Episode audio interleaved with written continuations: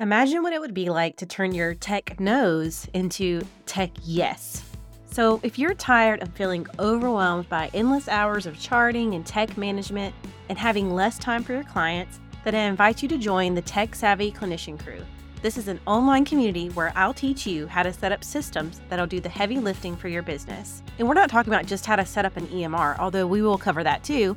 We cover everything from how to set up your inquiry process using Practice Better, maybe you use Calendly, Google Forms, whatever makes the most sense for your business processes. Things like setting up Practice Better automations and creating a better onboarding experience for your clients. Maybe how to connect Zapier to a Google form so you can send an automatic email based on their responses. Also, talking about how to optimize your website for SEO so you can get found on Google. And so many more topics like email marketing, which website platform to use, and more. How do we do all of this? We have monthly events, so we have a monthly workshop, and we also have a monthly Q&A or solution session where we take one of the members' problems that they want to solve and we do a live session helping them solve that tech problem. Every month you also get templates, so that could be a Practice Better template, a Zapier automation template, newsletter, Canva, and more. And part of our favorite features is the weekly co-working. Every week, we get together virtually and have a weekly co working session so that we can stay motivated alongside our fellow dietitians in a supportive and dynamic environment. And of course, there's community. This group is for fellow like minded weight inclusive private practice owners, and there's just nothing like having people to talk to who just get it when it comes to business. I would love for you to come join us today. Right now, it's just $27 a month to join the clinician crew. If you sign up for quarterly or annual memberships, you get 5 or 10% off. Come join us at cliniciancrew.com. Hi, and welcome back to this week's episode of Dietitian Turned Designer podcast. I hope that everyone had a wonderful holiday and a good new year. I don't know if you're like me, but I am not a big fan of resolutions, but I do love picking a word for the year. And this year I've picked two words, and they are authenticity and clarity, because I just feel like those are the two things that I really want to focus on this year as I am learning more about myself as I get older and learning more about my brain and how it works and that, you know, accepting that I'm neurodivergent and what that looks like for me. I just really want to be able to focus this year on that authenticity piece and finding clarity, not just in business, but just in other areas of my life as well. So if you pick a word, I would love to hear from you and to hear what word you chose and why. But today I wanted to actually talk about podcasting. So if you already have a podcast, you know why I think you should start one eh, because you saw the benefit in it. But if you've been curious about why should I start a podcast? Like what would be the purpose of someone who owns a private practice or a small business to start a podcast? So if you need any of that data, if you're analytical like me to think about, you know, what would push you toward actually doing this if you are interested, then I hope that today's episode is interesting for you. So, I want to talk a little bit about the statistics first because I feel like I could sit here and say the reasons why I started one, and I will do that. But I also wanted to kind of start out with some statistics. So, there are over 3 million podcasts. There are more than 460, 460 million, I had to check myself, 460 million podcast listeners. And it also says that about 41% of the US population listens to podcasts monthly, with 28% doing so weekly. So that is a huge amount of people listening to podcasts every week. And we just like listening to podcasts. Like the majority of people find that it's nice to listen to something while they're multitasking, especially. So it said that most of the time listeners are engaging in other activities like household chores, commuting, or doing a hobby. So it's just more likely that someone is going to be able to listen and multitask while they're listening to your podcast versus maybe sitting down and watching, you know, a 30 minute, hour long video. I'm not saying people don't do that. I do a little bit of both, but there's just certain activities where I'm like, I want to listen to a podcast for this versus I want to go watch a video on this. So I think there's a place for both.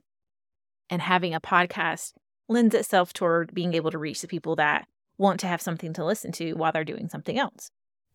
Also, if you work with a younger population, it says that 63% of Gen Z consumes podcast. So if that's a population that you are trying to reach for your services. It's something to think about. And then mobile accessibility. It says that 73% of podcast listeners in the US use their smartphones for listening. So it's really important to make sure that your podcast is accessible and optimized for listening on a mobile device. It talks about commercial potential. I don't know if that is your goal. It's not my goal. My goal is just to provide education and to provide content for you guys to be able to take and actually act on and make your business or your life better. I don't really get any monetary return on this. I just enjoy doing it. And I found that this is easier for me than writing a blog post because I can sit here and talk and provide value without thinking over the top about how to write a blog post and getting stuck in my head. The words just kind of come out. I edit it, I post it. Hooray, everyone wins. So that is why I turned to podcasting. But some other reasons to think about is number one, what I just mentioned. You need to think about what type of content is easiest or more natural for you to create. Do you find that it's more natural for you to write? It's funny because most of the time I would say yes for me, but not when it's from this kind of standpoint of, you know, do I have the choice of writing a blog post that needs to be, you know, very optimized in my mind for SEO versus I can provide a lot of quality content through recording myself talking and engaging with guests, which is really my favorite part too, is talking to other people and learning about their stories and the things that they know about that I don't know about. So, again, think about your why. Why do I want to do this? Because if you can think about that, I promise you that you will last a lot longer and you're not going to burn out as quickly. It's the same thing with social media if you do not enjoy social media in any shape or form and it stresses you out, it's not going to be beneficial for you to put all of your energy there. You know, maybe you have a little bit of a presence so that people know you're real and you've got that street cred. Maybe you delegate it to someone else to do it for you. But if you don't enjoy it, then I don't recommend you stressing yourself out about doing it because it's just going to burn you out even faster. That's why with social media, I don't put a ton of pressure on myself. You know, if I can post something two to three times a week, great. If not, the world's not going to end. I do tend to be active in stories and in messaging with people and just actually using it as a social aspect. And that's kind of how I look at it. So, again, think about your why. Think about the benefits it would give your business, of course. Like, is it going to enhance visibility and establishing authority for the thing that you um, are known for? Is it going to help you have a deeper connection with your audience, which is one reason why I like to do it? And then, of course, you're sharing valuable information in a very personable way. People are hearing you talk, they're getting to know you. They may feel like they're in the car with you and just hanging out and learning from you. And that is something that can't be necessarily recreated through, you know, just reading things or making social media posts. And then, if you are going to do all of these things and you're like, you know what, this is what I want to do, I'm not going to go into the details of what I specifically recommend far as like tech specs or how to, you know, get started with that thing because that is something I offer in the clinician crew. We actually just did a workshop in November on this exact topic. And I literally go through and tell you exactly what kind of tech tools I use, what programs and softwares I use to um, edit my podcast, and what AI tools I use to make things go a lot faster and a lot less stressful and so, if you're interested in that, definitely join the Tech Savvy Clinician crew because you can watch that recording and then you can come to the group and ask questions. And if you want to, you can sign up for one of the monthly solution or strategy sessions where I can help you with this as well, one on one. But keep that in mind that you do need to think about at least what kind of microphone are you going to use? How are you going to record your podcast? How are you going to record it when there's a guest if you decide to have guests? Are you going to do episodes or a series? You know, how is it going to be structured? Where are you going to host it? And then after you get the tech pieces down, think about the content creation side. You know, how are you going to choose the topics? Like I said, are you going to have like a series of different episodes on a similar topic, or is it just going to be willy nilly, kind of like what I do right now? And whatever you feel like would be the most helpful for your people to hear about on an individual episode basis. And then thinking about the style of your podcast. The thing that takes me the longest, just like with stock photos, where I spend way too much time trying to find the perfect stock photo, is also spending way too much time trying to find the perfect music. And also, you need to remember that you cannot use licensed music. So you can't just go and be like, you know what, I love this T Swift song. I'm going to use that. You cannot do that in a commercial sense unless you have the license for that. And most of us don't. So you need to find like royalty free music and keep that in mind. So that's probably why, if you're listening to a podcast, you're thinking, why don't they use something I hear on the radio? That's why. And then think about how are you going to let people know about your podcast? Are you going to tell your clients? Are you going to post it on social media? Are you going to post it on your website? How are you going to get the word out that you've started this podcast? I can't remember the exact statistic I read a while back, but basically, a large percentage of these millions of podcasts that are out there in the universe don't have more than like six or seven episodes because people get started and then they just stop.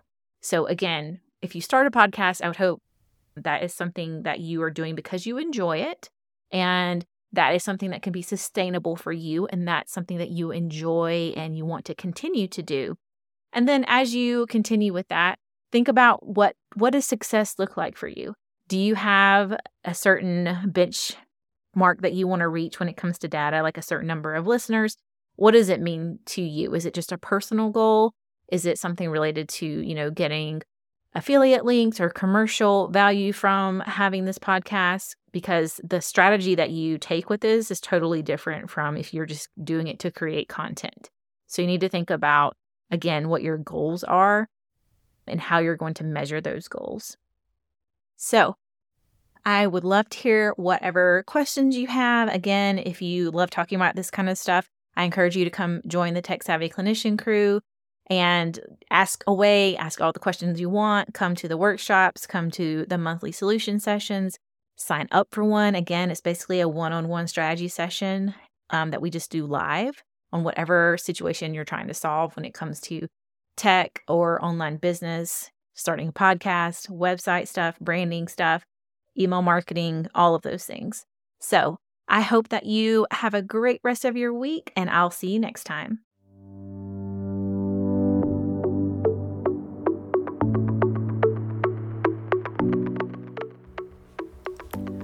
Are you tired of DIYing your website and brand? But maybe you're afraid to let someone who doesn't quite understand what you do do it for you?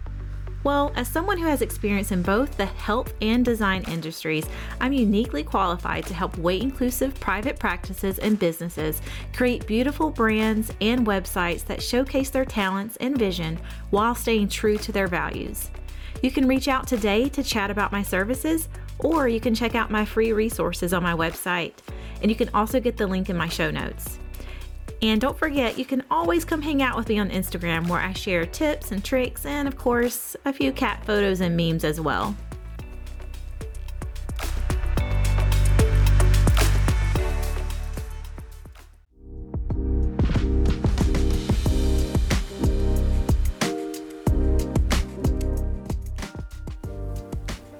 Thanks for tuning in to the Dietitian Turned Designer podcast.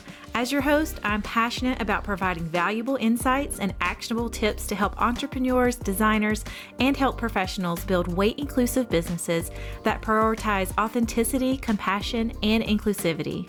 We've had some amazing conversations with industry experts about topics from weight inclusive design to web development, marketing, and more. And we're not stopping there. We've got even more great content coming your way. So thank you for being a part of this journey with us. Whether you're a seasoned entrepreneur or just starting out, we hope you'll feel inspired to use your designs and marketing as tools for positive change in the world of health and wellness.